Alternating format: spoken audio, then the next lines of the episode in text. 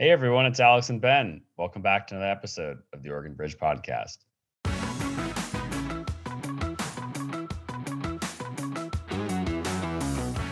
Old technology is new technology. The BOLI office is very different it is not just a political position. And I would argue it shouldn't be a political position. It should be more of a nonpartisan position. I think that you cannot tax businesses on sales. You have to tax them on profits. There's no reason that we couldn't put more money out of our $87 billion budget into schools. This office can be an office where we talk about opportunities for kids.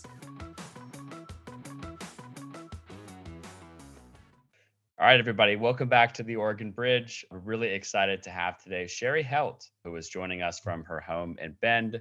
Cheri is a former state representative in the Bend area. She also served on the Bend-La Pine School Board for about nine years, and she is also the owner of a very famous restaurant, which Ben is a big fan of, and I also believe was on the Guy Ferrari Diners and Dives show, if I'm not mistaken, as well. Guy Fieri, but yes, it was on.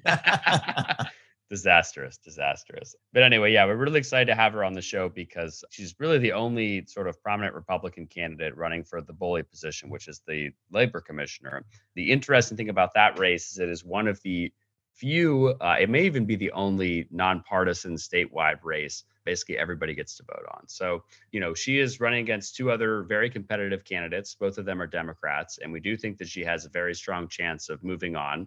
Uh, of course, if she doesn't move on, then you know she it'll be two Democrats against each other, and this sort of episode will be maybe a little bit relevant. But Ben and I are pretty confident that she is going to move on. So we talk about a lot of you know different things on the podcast about the position, as well as a famous Supreme Court ruling, which I had actually sort of forgotten about. It I guess is totally is not actually totally resolved, and you know about what seven years later. So Ben, what did you think of the episode? Great conversation. Representative Helt is an interesting figure. She's one of the when she was in the legislature, she was one of the most moderate Republicans serving, which is an int- you know her seat was Knute Buehler's seat when he was in the legislature. It was blue, like more Democrats than Republicans at the time she was elected, and since then has just gotten deeper and deeper blue. So anyway, the conversation was was really interesting. I will say, thank goodness, Alex, we're not journalists because I definitely bring my own personal opinion and personal experience to this conversation when we talk about that Supreme Court decision.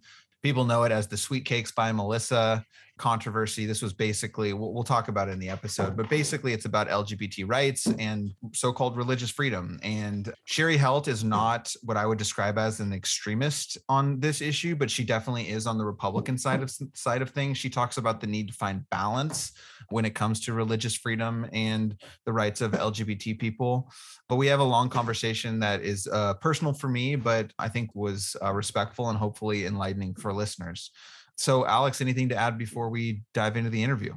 No, I think you, you summed it up nicely, Ben. And yeah, we also, I mean, it's pretty wide ranging conversation. So I think that folks will enjoy it. The last thing, and very importantly, Buddy will be very happy we're saying this. We are very, very close to our, uh, I guess, initial goal on YouTube subscribers. We literally need like three of you to go and subscribe. So if you type in Oregon Bridge Podcast on YouTube and you find our channel, definitely hit subscribe. That would be really helpful to us and you will make Buddy very happy. But as always, thanks for listening. We always appreciate your feedback. We've actually had a lot of people giving feedback on the YouTube videos anyway about the episodes, things they thought were interesting, things they thought that we might have missed. So, uh, yeah, we always love to hear what you have to say. So, definitely that's a really good avenue to go and do that. But yeah, make sure to hit subscribe on YouTube, Apple Podcast, Spotify. Give us five stars if you can and enjoy the episode.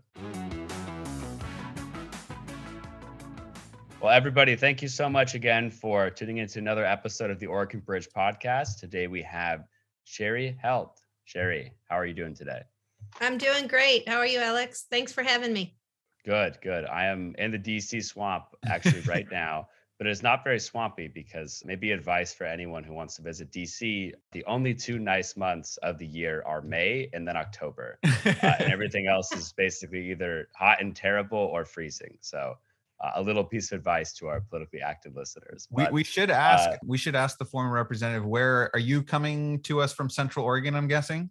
Yeah, I'm in Bend. Okay. I'm in Bend in my home office. Figured. Figured. I think that's uh, one of the things that's kind of fun about Zoom is you get to be invited into people's homes yeah. where you never have been before. I always try and be in my same space where everyone can find me. I was going to say, Alex, before you ask the first official question, Cheri, over your shoulder, it looks like you have a Bend Bulletin article that you've got matted and framed. What is the, is it about yeah. Zydeco? Yeah. So I don't know what year it was. I can look. It is, I can't see the year. Oh, August 14th, 2007. Okay. And it is a picture. Um, they did this, they used to do this like business owner kind of things, like get to know your local business owners and we were featured and they came and did professional photos in our house. And it was the first time as business owners oh, we'd had anything like that happen. And our dogs were kind of hysterical so they jumped in and like protected the kids and like laid on them. And so i don't know if you can see but the dogs are protecting my little daughter. She was like oh. six years old. She's now in college. So it's kind of fun. But yeah, it was like, and they'd ask fun questions like, what's in your refrigerator right now? um, and so we had to answer that. It, it was really fun. It was just like kind of a get to know people bulletin article. And then that is above it is um, my engagement photo with my husband which when I introduce myself, I won't say that I'm I've been married for 30 years now because you can tell by that picture and the hair. well, we will we will get to politics and policy, but I will say at the outset, you and I I'm sure disagree on plenty of issues, but the barbecue shrimp at Zydeco is some of the best food you will find in Oregon. I will make that plug. My my boyfriend Juan and I went to that was when we last saw you over the summer, I yeah. think and it was I think his favorite dish he's had since he's moved up to Oregon. So so kudos on to, to the Zydeco menu. I I really like that um, common ground amongst the political arena is barbecue shrimp. Definitely. I'm going to use that. All Thanks, right, ben. ben. I didn't say hi to you when Alex said hi. So hi, Ben. Good to see you. Good to see you too. Great. So, Cheri, you've been involved in different facets of Oregon political life for quite some time. You were a member of the school board, you're a former state representative. Kind of give us a little bit more about your background in terms of why you wanted to get involved in politics and maybe also kind of some of your highlights throughout your political career as well. So for me, this was never um, a political career. It's more of a public servant's career because I have a, a, public servant's heart, I like to say. Um, I'm always trying to do good work and find common ground and move things forward that we can all agree upon. And I started that in the running for school board. The reason that I ran for school board was one of my children had dyslexia and struggled from dyslexia her dyslexia was pretty severe and i didn't like how she wasn't being included. And so i ran for a really important purpose but the reason i ended up running was because i realized that she wasn't the only one that was struggling. It was other children that were struggling and i found out that i had a voice of an advocate and that i could really advocate and really explain that they needed to be in the classroom more because uh, back when she was younger and going through elementary school kids were pulled out of reading to be put in a lower reading and what we now know is that if you pull a kid out of their normal grade level reading and you don't do a double dose of reading but yet do you know a small lesser dose. You know, if you're teaching at a kindergarten level, it would take them like 40 years to get up to speed.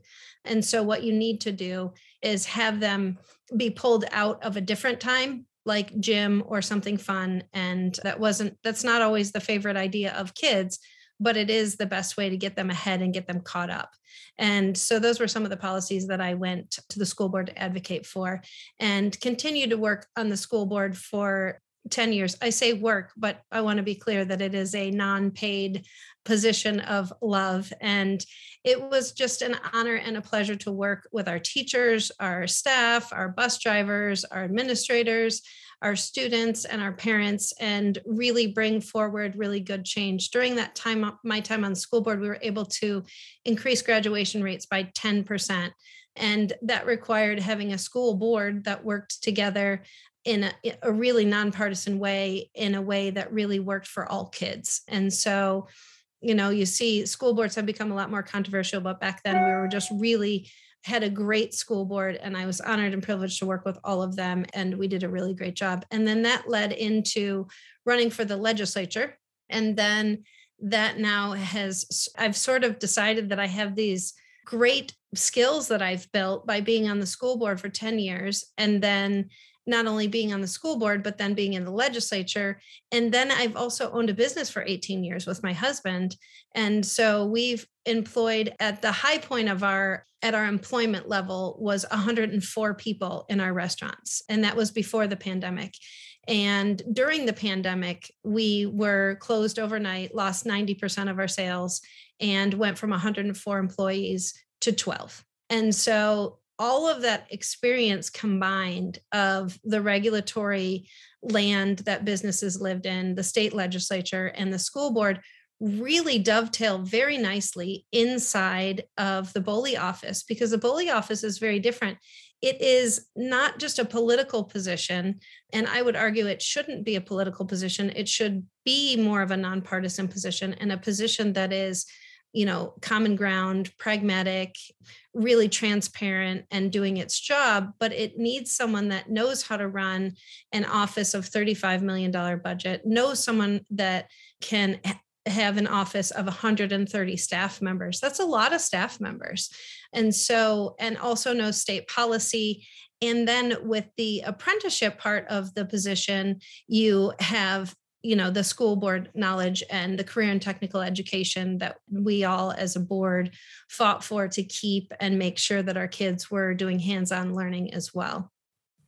So before we jump into the the BOLI position and, the race i did want to ask you about your service in the legislature.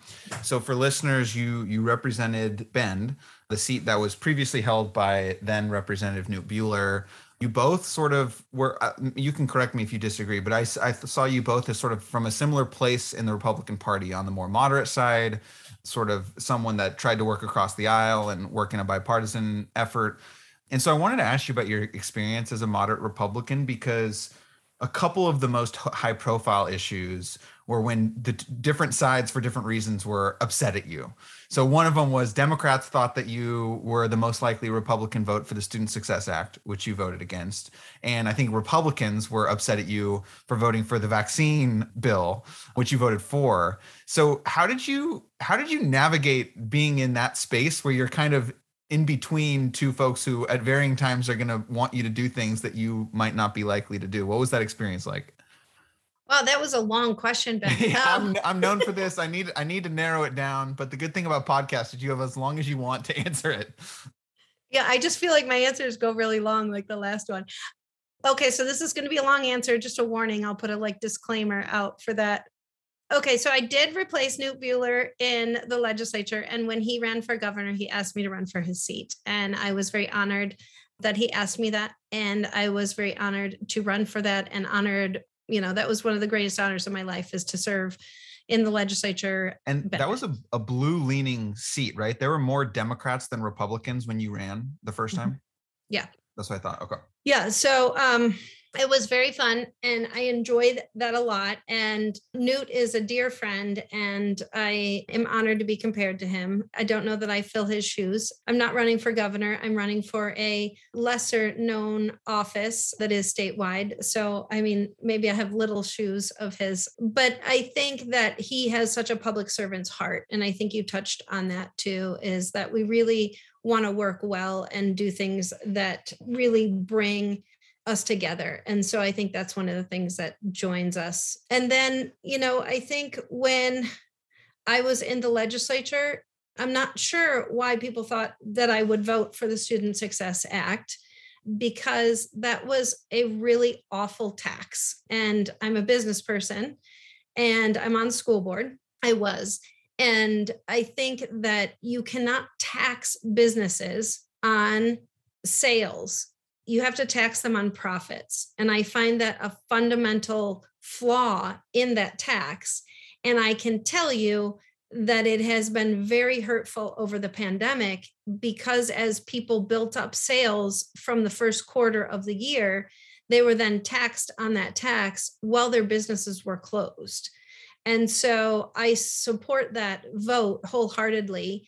Um, and then I was very disappointed in the fact that we also had enough money to put the money in the schools. That's a priority issue. And I find that to be a leadership issue. That's one of my issues with where we're at. Clarifying question. You said we yeah. had we had enough money Do you mean that the state already was collecting enough money to pay for the Student Success Act? Yeah, well, we there's no reason that we couldn't put more money out of our, you know, 87 billion dollar budget into schools, right? Oh, right? so you're saying cut other places in the budget, basically. yeah. I see. Yeah. So, I mean, you can't have everything you want when you have a budget. And I want good schools. And I think that we had the money in in the coffers to put into schools. I mean, even as we've continued along, you've seen schools um, get things cut. So they cut four hundred million dollars from the budget last year from schools, which was the same amount that the CAT tax was supposed to be. So that sort of looks like a shell game to me. But now you have businesses paying on sales versus profits. So it's a fundamental issue for me that I think we should prioritize schools. I think we should prioritize school funding. And that's what I went there to do. But of course, being in the super minority, you don't have a voice other than to say, no, that's not the way that it should be done. And that's not what I support. I do support putting a lot more funding into the school's budget but not from an additional tax. I don't think we needed that tax. So that's why I voted against that tax. What about the uh the vaccine, the the very high profile vaccine bill that you voted for? Yeah, so um, vaccines, I think, are very interesting territory at the moment because we've had a lot of issues. At that point, we had had a measles outbreak and really wanted to make sure that we were getting kids into their doctors and moving the vaccine exemptions from counties into your doctor's office so that you could talk to the right people and make sure that we were getting kids vaccinated in that way and having them speak with their doctors and having doctors in charge of that. I thought that was a very, you know, that bill was good and that's why I stood behind it. However, right now we have vaccine mandates that have went into place in our businesses, which have been overturned by the Supreme Court. And that's really, you know, vaccines aren't going to impact this office at all um, because of the fact that this office doesn't make laws, bring laws, it interprets laws, right? And so one of the things that I want to be clear on is that the the BOLI office is about business and labor. It's not about vaccines, and it, you can't do that. You have to bring forward, you know, in the same way that it's not about voting or on schools and their funding. This office is specific to the laws that you will uphold and what you do is look towards the supreme court and so when you're looking for workforce you're going to you know i would look towards the supreme court where they have not upheld vaccine mandates for the covid vaccine inside of the workforce that was put into place by biden but yet overturned Got it. And so you does that just- make sense i know that- was a long answer No, no, no, that's that's fine. Uh, we are very much into long form. One quick question before Alex transitions us to policy, and this is something I don't understand fully, so maybe you can explain it. Because you're right. So BOLI, the Bureau of Labor and Industries, is not just like a traditional state agency. There's like a quasi judicial function where you're sort of you're you're the arbiter of complaints, Mhm. basically. Can you explain that function of BOLI and the role of the commissioner? So BOLI's a very interesting office, and I think that this is super important for people to understand. It's one of our only statewide elected state agency heads, and it's it's elected because it has to oversee all of the civil rights cases for all employees, which means government employees as well. So you couldn't have the government appointing, you know, like the governor or the Senate appointing the person that would oversee the civil rights violations for employees because they have employees themselves. And so what you've seen in the Capitol is there has been, there was a lot of lawsuits, a lot of money spent in settling those lawsuits for sexual harassment inside of the Capitol. And BOLI is supposed to have put in place an office and overseen that there's an office that is upholding civil rights inside of the Capitol. And BOLI has failed at doing that. And so that needs to be put in place and upheld immediately. And whoever I'm hoping to be the next BOLI commissioner. But what needs to happen is a meeting with the Speaker of the House, the Senate, the new Senate president, and the new governor, and have an office put in place that's upholding civil rights for the people that are working in the Capitol and making sure that that's done because that contract was made and has been not fulfilled. I just want to make sure I understand. So, part of the initial BOLI decision was to create an office specific specific yeah. to the state legislature to handle mm-hmm. alleged civil rights complaints or violations and that has not happened yet. Well, they sort of put it in place but it hasn't worked because there's a couple lawsuits of the people that have run that office. Oh, I see. I think the position was legislative equity officer. That yep. this is where you know the former person is now suing legislative leaders. Yep. And okay, okay, got it. And then there was another person before that that resigned because it wasn't able to be done to fruition. So that needs to be worked out. Got it. So that position, so the BOLI position is elected for that reason to oversee all employees and all civil rights cases so that nobody has you know their thumb on the scales so to say yeah no that's uh as i was going to say there's there's a lot of lawsuits to follow and to track there so glad you're able to stay on top of it great but yeah so i want to transition us over to policy and kind of talk about some of your different priorities so one thing that i had seen on your website which I thought was interesting, was basically, and I'm, I might be making up the language here a little bit, I'm paraphrasing, but it essentially was referring to helping to move high school graduates into high skilled jobs without kind of having to follow the traditional, or what some might say, the traditional high school to college to career route, basically after that. I feel like this is something that we hear folks talk about from both parties, right? Is that mm-hmm. there's, you know, I mean, we had Commissioner Hoyle on the podcast before, and she talked about this, and I know that she had helped to roll out an apprenticeship program before that sort of sounded like it was at least a little bit in this vein. But kind of, if you were to to you know w- win the election and become become the next commissioner, what would your sort of vision be to kind of setting up those different apprenticeship programs, helping to create those pipelines, and kind of managing that program from uh, you know the executive perspective? Yes, so I have a whole plan. This is like my most exciting thing. This is what uh, makes me a complete nerd. But this goes back to my school board experience. So, when we talked about school board, we talked about career and technical education. While I was on the school board, I was also on Oregon School Boards Association board. And we worked very hard as an association and the board of the association and all across the state with many different partners to bring forward an effort to secure funding for career and technical education. That was called Measure 98. And Measure 98 got put in place, and we now have the funds to ensure that we can have these career and technical education classes. Well, that's all well and good. But if we don't continue the process to the high wage skilled paying jobs, we're not utilizing that correctly, right?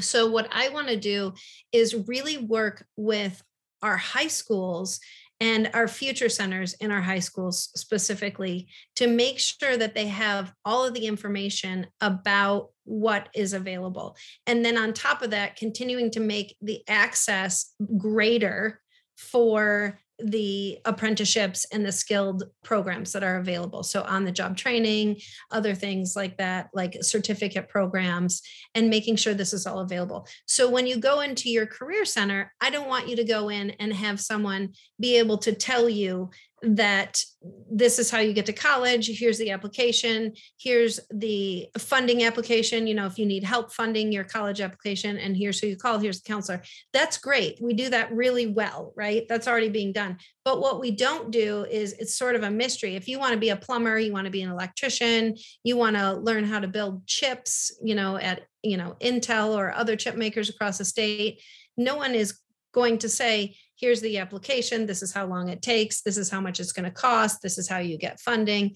And so what i want to do is really build the infrastructure around that so that our kids are getting that from the moment that they walk into there right? And even while they're in their cte programs giving them ideas about what skills and jobs you could use with this. And some of that's being done, but it's islands of excellence. It's not everywhere. And so, what we need to do is make sure we have access.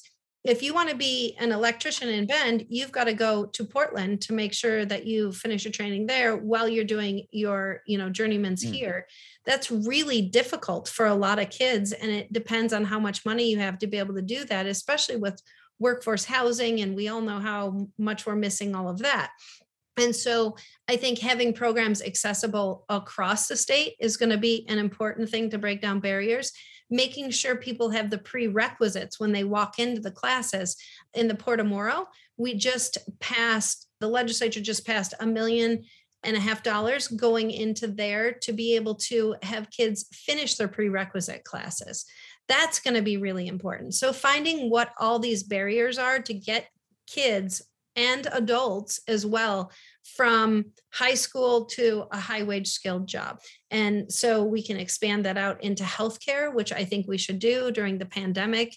And even today, we have so many nurses that we are short and you see it all over the place that it's it's really difficult putting a lot of stress on them and making sure that we have some apprenticeships that we can get approved to help out that shortage and help those nurses out so that they're not overburdened and overworked. So it, it's really important and i really think that we can build this tremendous pipeline or bridge whatever you want to call it from high school and then also for adults. This weekend, I went out to Baker Technical Institute and they have cat training machines for excavation mis- machines. And these are simulators and they're running about $60,000 a piece. They have five of them inside a trailer that they drive around the state and give people their certificate certificates for training them on heavy equipment and they do 80% of the training on the simulators and then 20% after you're well trained you can do it on the heavy equipment itself and programs like this are exactly what we need to make sure our workforce is meeting our workforce demands. And I really think we can increase our wages for everybody coming out of high school because everybody coming out of high school should be meeting in that career center and have a path and be told how much what they want to do costs, how long it's going to take them and where they need to be to do it and and we can get them there. And then also the adults that want to be retrained we can do as well it's really interesting. I, I do have one question, and I'm thankful to have two school board members here as well. So I went to Westland High School, very good high school. I know it's one of the best in the States. And we offered a lot of advanced placement classes, different languages, things like that. But there, I know I had friends who went to other schools in the area where they got to take classes like wood shop and things like that. I think there was another high school locally that even had a class on like how do you repair a car? Like what are the things that go into that? And obviously, I think one that, as you said, can kind of, I mean, first of all, it drives interest, but then two, that could turn into a real career, right? I did well in this class, you know, now I want to go on, I want to pursue this. And a lot of those jobs, you know, they pay pretty well with taking on limited amount of debt. Is kind of what is the power dynamic there between kind of the labor commissioner and the programs you'd want to put forward to, but then also the school boards, right? Because it doesn't really seem like there's consistent programming across the state, right? I mean, my high school was again very different than the ones near to me, and I imagine that the high schools that are in, you know, either more urban areas that are poor or more rural areas that are poor also just kind of offer less programs in general. Could you kind of expand on that a little bit, and you know, what do you kind of think should be done to maybe fill the gap there? So that is a really good point. In in our town, I'll speak to our we had five high schools when I was on school board and they still have five high schools uh, disclaimer. But the programs that we put in place were different in each place. And we did that by design. And sometimes people found that frustrating. They'd be like oh we want culinary here. And we're like no you have culinary at mountain view. But each one of these career and technical education programs costs around $500000 for the equipment to put into place. And then the materials are expensive and the upkeep on the equipment and getting skilled teachers in those professions is really difficult as well. And so, what we wanted to do was have different options. And so, I think that's one of the things that's really important around open enrollment to make sure that you can go to different districts to utilize the different programs that are in your area. And what we put in place to make sure that there was an equalizer was a bus route from one school to the other schools. So that if you wanted culinary you could go to that one school but that meant we didn't have to just put culinary. Because if we put culinary we had 12 different programs. We would have had probably three of the same programs at all of the same high schools. So what you really want and this is what i found is options on the school board, we wanted to really instill options around that everybody could access. And it's not as convenient. I will agree that if you can walk to your school and get the program that you want. But my son was one of those kids that opted to a different high school and did a welding program and got his welding certificate through the program. And I believe that that was it was fine. You know, he had to switch. It was a little bit of work to switch him. It was a little bit of work to have him make new friends, but he really liked that path and he liked that that opportunity was available. So I think open enrollment is one of the things that you want to make sure for kids that they have access. But if you can have a path to talk about, you know, these, it, one of the things I think that you're sort of getting at is this office can be an office where we talk about opportunities for kids, where we take away some of the stigma of going into a trade job, where we really start talking about how great that is and how great of an opportunity is, and how you're really access to high wages immediately upon graduation of or finishing your certificate, you know, graduation of the program or the certificate. And it's really important that we are embracing that. And even in your high school where you focused more on languages, if we made sure that when you're going into that career center that we're able to say hey if you want to be a plumber and you want to be an electrician or you want to be in healthcare or you want to be in culinary here's some of the options for you that are out there if you want to go to community college and be a dental hygienist or more certificate type programs. These are available and this is where you access them.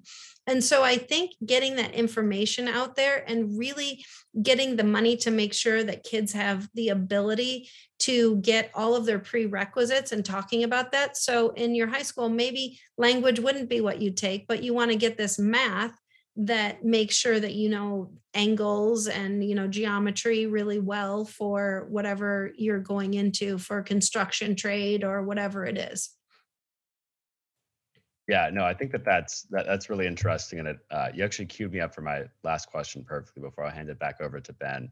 Uh, I want to get your take on kind of jobs of the future, and what I mean by that is I think uh, you know, and I, I'm not saying this is just Democrats or even Republicans. I think this is kind of just more of a generic education thing, but people talk about jobs of the future all the time, right? Like we need to be preparing our kids, our workforce, et cetera, for the jobs of tomorrow that kind of doesn't mean anything because that's like such a i mean that's literally all of the economy but i think when a lot of people hear that they think oh well we need to start teaching kids to code and they need to start having better computer skills and things like that.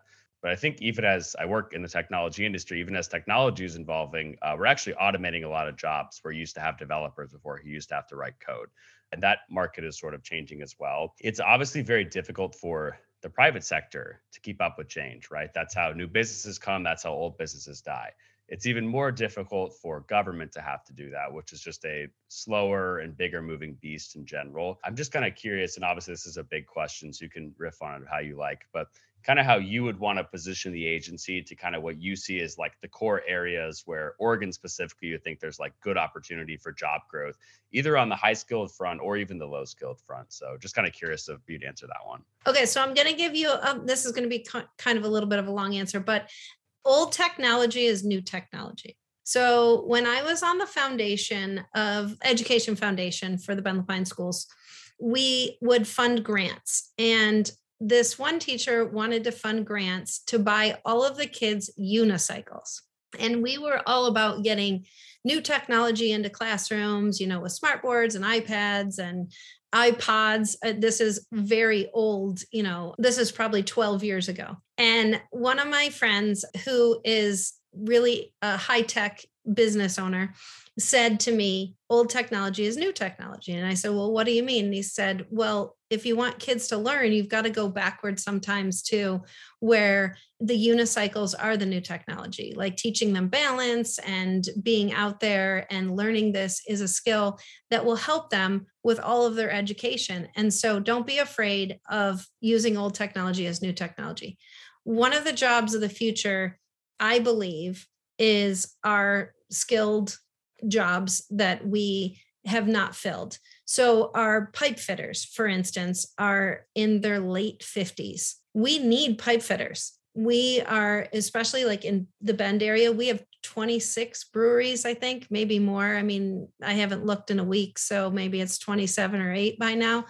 But you need pipe fitters to make a brewery. So, if all these people retire, what are we going to be left with? Working with your hands and doing a skilled, you know, trade job is going to be a very good job of the future because we don't have enough people that are going into that. And I think that we need to work with our kids in these career and technical education programs to really make them realize that old technology is new technology and it's really cool. You can now you can, you know, you may be an electrician, but now you're doing high fiber too instead of just electricity right? And so there's a lot of things that that can be um, moved into the future but they still are the traditional way of living and way of, of jobs. Now with that being said there's also new jobs that are being made and created and we have to make sure that we have apprenticeship programs on the job job training programs for those as well. And that would be our chip makers. And so you've seen that we have um, one of our large manufacturers is wanting to hire 10,000 people to build chips at $135,000 a year. That's a big deal and we need to make sure we have that workforce because those are the dollars we talked about dollars and we talked about not raising taxes if you can capture all those jobs in the state of Oregon and not let them go to, you know, Ohio for say, then we could really make sure our schools are as good as they can be. Funding comes from having a good economy and recognizing the new jobs that were are needed. So we can do it twofold. Old technology can be new technology with making sure we bring back those skilled high wage trade jobs that have been sort of going unfilled for the last decade or so and then we can also start making sure that we're bringing up the new programs that are coming and fulfilling those jobs as well, so that we're able to make sure that we're getting that tax base for all of the schools in our state and making sure that we have schools that can continue to um, improve and and make sure that we are educating our students in a great way. And so i think this is all sort of centered on making sure that workforce meets our workforce demands and meeting with the businesses and setting up like in my ideal world i'd love to set up a dashboard for BOLI. And so that's one of my goals for myself is making sure that we can take what kind of jobs are there meeting with business say what do you need? Like there's no mystery in this. Let's all meet. Let's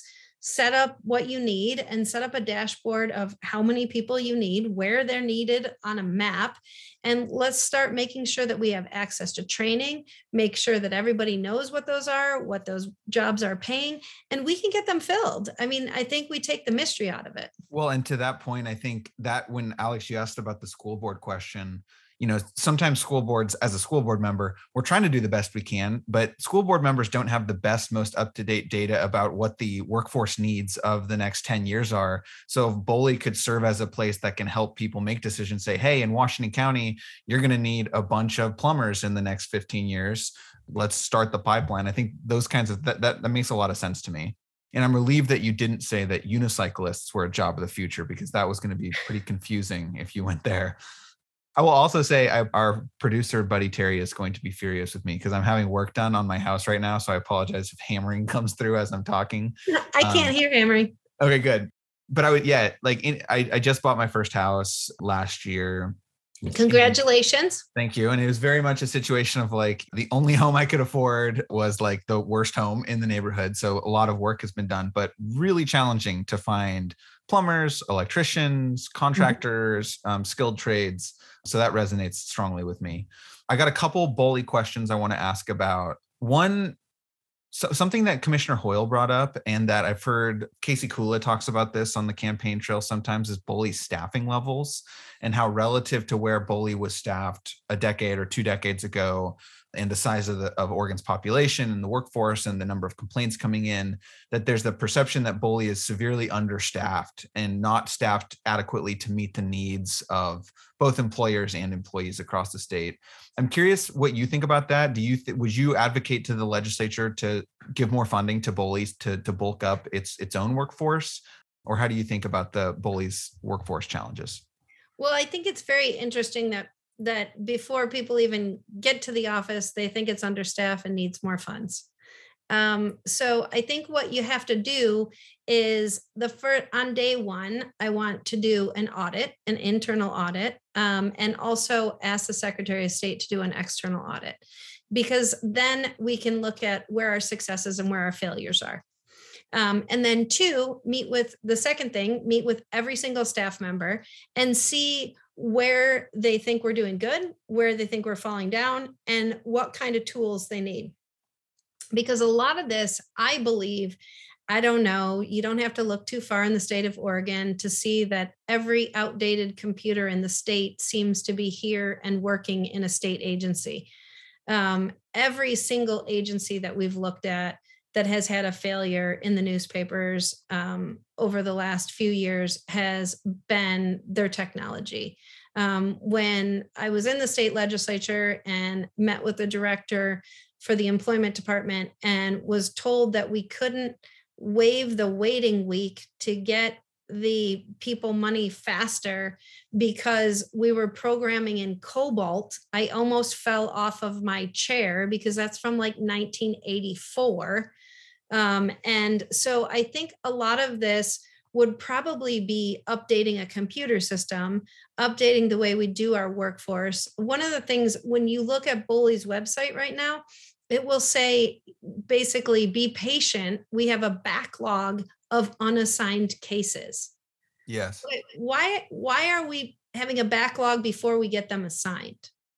There's a certain amount of people that work in the office that do the cases and i'm sure they have expertise right in which types of cases they work on why can't you get them assigned and then figure out how to get those cases faster and help more um, and so I think that do, having an efficient computer system that even just assigns the cases to the people um, may be one of the answers to helping at least getting them assigned. And I think that you also have to look at what do we want to prioritize and how does that look? If we want to create this pathway um, to our schools, which I believe that we do, we're going to have to probably be shifting a little bit of what we do. Is BOLI going to just be an office where we are, um, you know, having it be focused on on just, you know, um, the issues that are wrong, or are we going to put money into opportunities as well? And so, how do we how do we make a balance of that? But I think that comes from getting an audit, finding your strengths, finding your weaknesses, getting a new computer system. I'm just going out on a limb there with that. And also really getting a little bit more assistance from technology. You know, how can we, how could technology assist us in getting some of these cases done faster? And, you know, when you look at the 80s, um, which I think is where they're getting those statistics of having double the amount of workers, we didn't have computers. I mean, you were still having ribbons for your typewriter to like touch the buttons. I mean, there's a lot of efficiencies that we can make and finish um, quickly, and and I think that we can really do a lot better job. I mean, a 35 million dollar budget um, that I don't have to beg anyone for.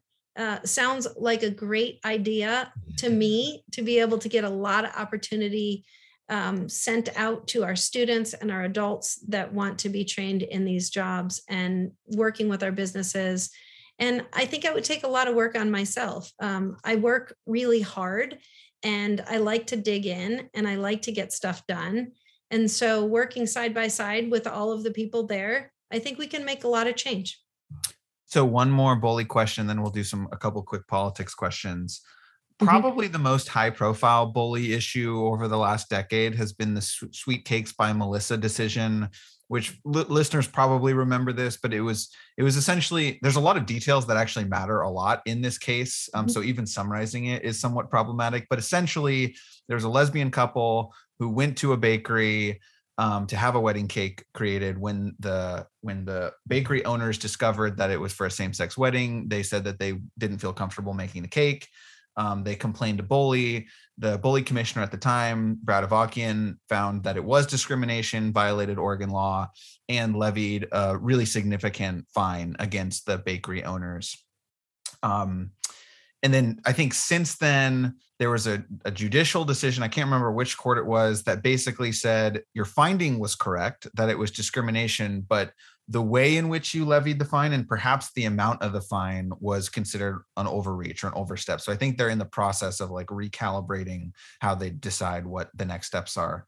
Um, but as someone who was kind of on the outside with everyone else, reading the newspaper articles and listening to interviews from the people involved, um, would you have handled that situation differently if you were the BOLI commissioner at the time? And if so, how would you have navigated that? Yeah, so I think that's one of our most embarrassing moments from the BOLI office that went to the US Supreme Court. Um, first of all, I would, as BOLI commissioner, try really hard to make sure nothing I do ends up in the US Supreme Court. I think that's a very, very bad precedent. Um, and they they said that the fine was egregious and that the fine had to be reworked. And so that's still in the process nine years later of being reworked um, and will probably be decided by the next commissioner. The other thing that they said is that they um, did not um, find in any way on religious freedoms, which we have very strong precedent for in Oregon. And so they sent it back to the 12th Circuit Court to weigh in on the religious freedoms. So there is a lot to be done on that case still. Um, I think what that case teaches me is that you have to go from case precedent when you are deciding this. You you can't go from, you know, this isn't an office that is is going to be where you can just shift what you want to shift. You have to follow the law. You have to follow the, the cases that have put been put in place and you have to be fair and and open-minded on any fines that are brought forward. And so I think that we have a lot of work to do on this case still, unfortunately, and it's nine years later. But one of the things that I also think is that Brad Avakian was very um, he ran for multiple offices during this office. This is an office that needs a leader, someone that wants to work hard in it, that wants to do the job, that wants to get this agency back up and running in the right direction. Um, and and that's what I want to do. Quick follow up on that. I didn't realize that the next BOLI commissioner would likely be making the decision. That it has been a long time since this started. Mm-hmm. Um, and you mentioned, and I think that's correct, right? To to use case law, use statute to make the decision so, based on your understanding of statute and case law in Oregon, would you agree that a business owner does not have a right to refuse to give service to an LGBT couple, or do you think that's more of an open question?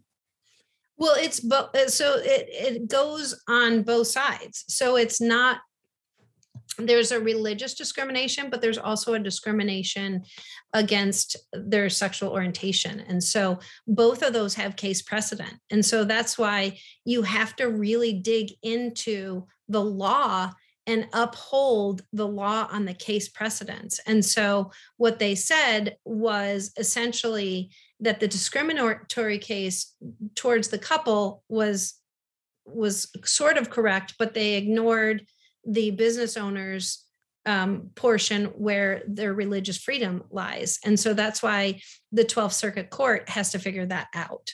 Um, so that wouldn't be BOLI anymore. That's going to be your 12th Circuit Court um, because that is a very complicated issue. But you do have to follow case law and case precedent and not make this a, a political decision, right? It has to be a legal court upheld decision. And what you don't want to see is Oregon making national news on Supreme Court and having big fines and not getting this correct. And so I would really work very hard to make sure that we're hitting the right messaging on what the law and the case precedent says. And so you have to find that balance. And that's really, really important where you find where you have two sides that are both have precedent um, and that's really important and well, difficult Yeah, I, I will just say before Alex tran- and, and uh, transitions to politics, this is a tough one for me personally. Um, obviously because of my sexual orientation, the Mm-hmm. idea like because I understand the the position of um, religious freedom and not wanting to have Mm-hmm. your religion be discriminated against because of your religious beliefs, but I also can't imagine a world where like you could I could walk into a certain store and they'd once they found out if I walked in with my partner or holding hands with my partner, they'd say, "Well, it's against our re- religious beliefs to serve you," and it's just you know I, I our- friend Marshall Kozlov, um, who Alex and I have been friends with for a long time. He's got a podcast where I used to debate this with him, like where is the line? Is a floral arrangement art um, an expression of creativity, expression of religion? Is a bakery does that qualify? What about the caterer for a wedding? um you know like it is just such a and some of these things to your point um Cheri is like the case law and the the statute might not be cl- really clear about some of the the areas that are on the margins about like where one right ends and another begins. So it's a tough one and i i think we've assumed that that, that it's been a, a um a decided fact in Oregon for a while because we've been relatively democratically controlled and we've had um, you know people like Brad Avakian as BOLI commissioner, people like Tina Kotek as speaker, but it does seem like in the next few years this could be a new area of political debate where where people are making cases, um, particularly if if the circuit court comes back and says, well, actually, the freedom to religious expression does include uh, baking a cake or floral arrangements or or whatever um, it seems like this might be a new front in i hate to call it a culture war because i hope it doesn't devolve into that but it might be a new front so i don't know any thoughts on out from alex or Cheri before we transmit this is kind of politics anyway we're kind of in the politics section You you stole my mojo, Ben. Let's talk about politics next. Uh, yeah, I mean, obviously, with the recent, uh, I guess not the recent decision, but the recent, because we don't know what the decision yet. Uh, which, of course, then some sort of decision will come out, and then this is all wrong. What I'm saying. Uh, yeah, I think that those issues are so much more back into the limelight. I mean, I just don't necessarily see Republicans though across the state necessarily prioritizing them. Uh, I think it's much different if you're in a place, right, like Texas, Alabama, Wisconsin, even even like swing states, but are kind of more in the Rust Belt area. But uh, I don't personally feel like those will kind of come up in Oregon, but I don't know. I could be wrong. Uh, but so moving on back, but well, I would, I want to, I want to do, say, I wanna add want to do answer that. So I think when you're talking about BOLI office, remember that we have to follow the law. Like it Right. is very, it, it's not, it's not ours to interpret. We have to make sure that we're upholding those case standards. And and when you're leaning towards the Supreme Court and they're saying you can't ignore this and you can't ignore this, you have to find the right balance. I think you have to find a balance. And I think that's what we need is to make sure that we're not, you know, giving fines that they say are absolutely way too far. Um, and they shot down that fine.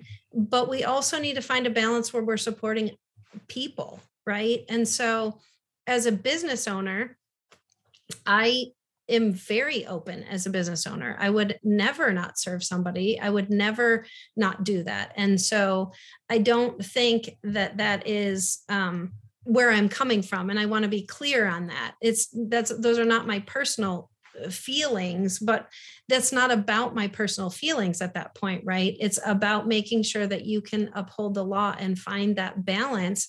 And this case obviously hasn't found balance because it's still going on after nine years. And so it's a very difficult case.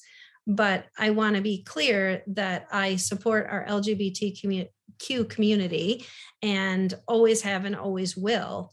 Um, and so as a person, and that is upholding all the discrimination cases that come in into the office and and finding them in case law where you are ruling on them and making sure you're finding that space. And so i don't think that it should be um, polarized to one side or the other but really uphold all of the case law that is there if that makes sense. Does that make sense ben It does make sense, and I, uh, you know, we we may disagree on this, but I will say there are a lot of Republicans who wouldn't even go so far as to say that they personally support LGBT rights. Um, so I appreciate I appreciate your your statement on that. Um, and it is it's gonna it's some of the like to Alex's point, like these are going to be polarizing issues. Abortion is going to be a polarizing issue where people disagree. Um, I I cannot see for me personally, I can't see a place of this might sound bad, like because I do try to be collaborative and and try to find a middle ground, but mm-hmm.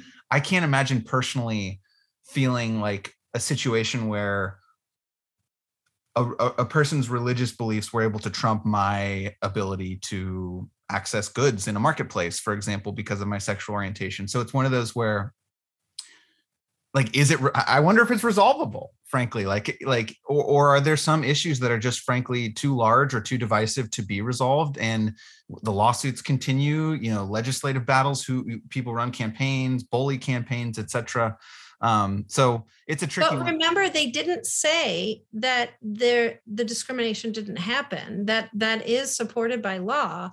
But, but the, but what they are saying is that you also can't ignore religious freedom and so there is a balance, I believe, and that's what we have to strike is a balance where we all are able to cohabitate and and support each other in some format, right? And so I think that that's the important thing that we need to find is that balance. Yes the balance at the expense of you know who's con but it i, I to, to, your point the next BOLI commissioner is going to have a really hard time navigating this and it's going to take uh, it's going to take someone uh, who's willing to kind of step into the fray and i appreciate your your expressing your thoughts on it because um, no matter to, similar to your position on vaccines to the student success act someone's going to be mad at you and you have to be willing to kind of stand in the center and and take the the criticism. So uh, we, we've probably explored this as much as we as much as we can on a pod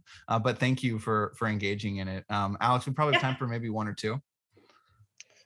Yes, yeah, I think I think I'll I'll just do the last question, Ben, and then I can wrap us up. Uh, and speaking of being in the arena, so uh, one really interesting thing which you had mentioned earlier is that BOLI, and actually I think this is right for at least statewide elected, is that BOLI is the only statewide elected uh, office that people vote on that is uh, nonpartisan. Uh, obviously, we you know uh, think that it will be you. Uh, come come to the ballot versus someone else. Uh, come come this November.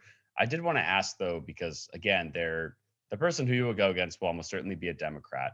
Uh, you're a Republican, but neither of you will have an RD on, on, the side of your name like any other race. I'm curious of how you think that changes the dynamics of the race.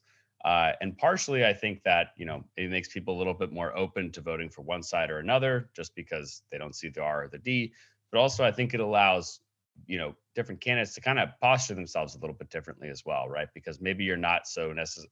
Obviously, you have to work with groups on the right and the left, but you're not sort of like that. That label's not there, right? And I think that that does mean something, uh, obviously to voters, but then kind of kind of to you as well on the ballot. So, uh, curious of how you think that's going to impact your race. Um, being nonpartisan? Yes. Um, I don't I don't really know. This is sort of uncharted territory for me running for a statewide race that's nonpartisan. Um, but I think that I hope that it brings people to the table more. And one of the things that I think this is how I guess I'll answer this. One of the things that I think is the least um, a, the least mm, I don't know how to say this well. It is the maybe we could start that one over. Um, one of the things that does our, our communities the biggest disservice is when we look at people as red or blue. Um, and so I think that we come with stereotypes and we assume that people feel a certain way. And that a lot of times doesn't allow people to look at the candidate themselves and allow them to look at their experience.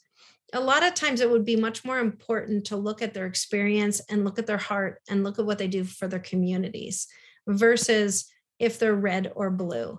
And, you know, we used to see a lot of people cross ballot voting, but now there's many, many more straight tickets.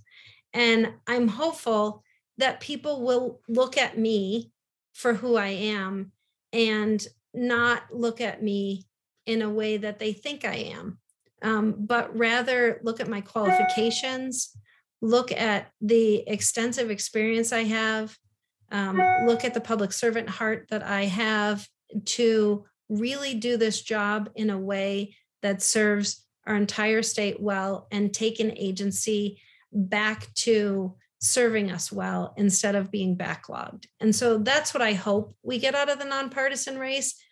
Um, if that happens, I will tell you in November. Um, because I just I don't know, and I'm hoping um, that I do make it to November. So um, hopefully this is on Wednesday, so you all will know. But at this point, I have no idea. I'm just working hard and campaigning hard and trying to meet people all across the state to make sure that they know that I value them and I value their opinions and I want to hear about their economy and their concerns and what their jobs are that they need and how they feel I can serve them best. And I've been to every corner of the state from the top to the bottom to the ocean to the desert um, and really just trying to meet with people and i think that that's really important and i love that part of this one quick one before you close alex that i um, am actually really curious about should BOLI be elected or should BOLI do you do you agree that that you like the current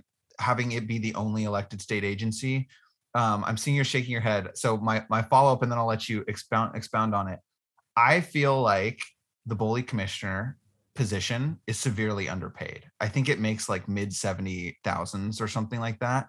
Um, so a, I'm not sure how you're financially able to to make that work with um, a family and a business and all that, but um, I've I've been thinking about this as someone running for the legislature. Like, should that position either be paid more or be be situated differently in state government? So, um, curious if you have thoughts on either compensation or elected status of BOLI.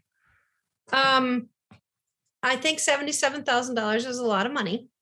Um, so I'm I would be honored to take that money and be able to, you know, have multiple locations where I live um, because that's what it would require for me, at least in the beginning, um, because the offices are all on the other side of the I 5 corridor.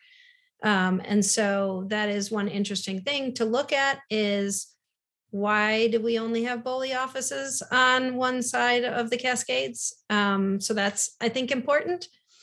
Um, and Two, I think it has to be elected because of the reasons that I stated earlier with the state legislature and how, you know, I, I don't know how you feel, Ben, but I was shocked and appalled at some of the things that I saw and heard inside of the Capitol. And I can tell you that it would never be tolerated in my business, ever, under any circumstances. And I, cannot believe that we live in a state where we are allowing that to happen and the BOLI commissioner needs to be an independent person and an independent voice to make that change because nobody else can make that change and hold the legislature accountable unless they're from another statewide agency. There's other statewide agency heads that are elected. This is the only one on that ballot, though. This is um, the treasurer is as well, Secretary of State. Um, so there are a couple others, but this is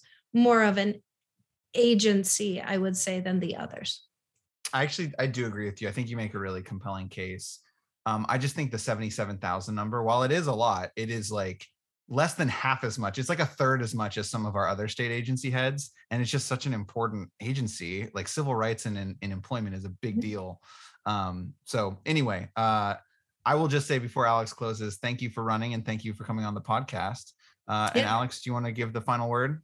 Well, Ben, the final word, which you had forgot originally, was uh, Cheri. Thank you again for coming on. But where can people find you? Where can they follow your campaign if they want to volunteer, if they want to donate, or if they want to learn more about you? Uh, where can they go to do that? Oh, shameless plug. I love these. Um, CheriHelt.com um, is my website, and you can find everything there. Great. Well, everybody, thank you for tuning in to another episode of the Oregon Bridge podcast, and we will see you in the next one. Thank you both for having me.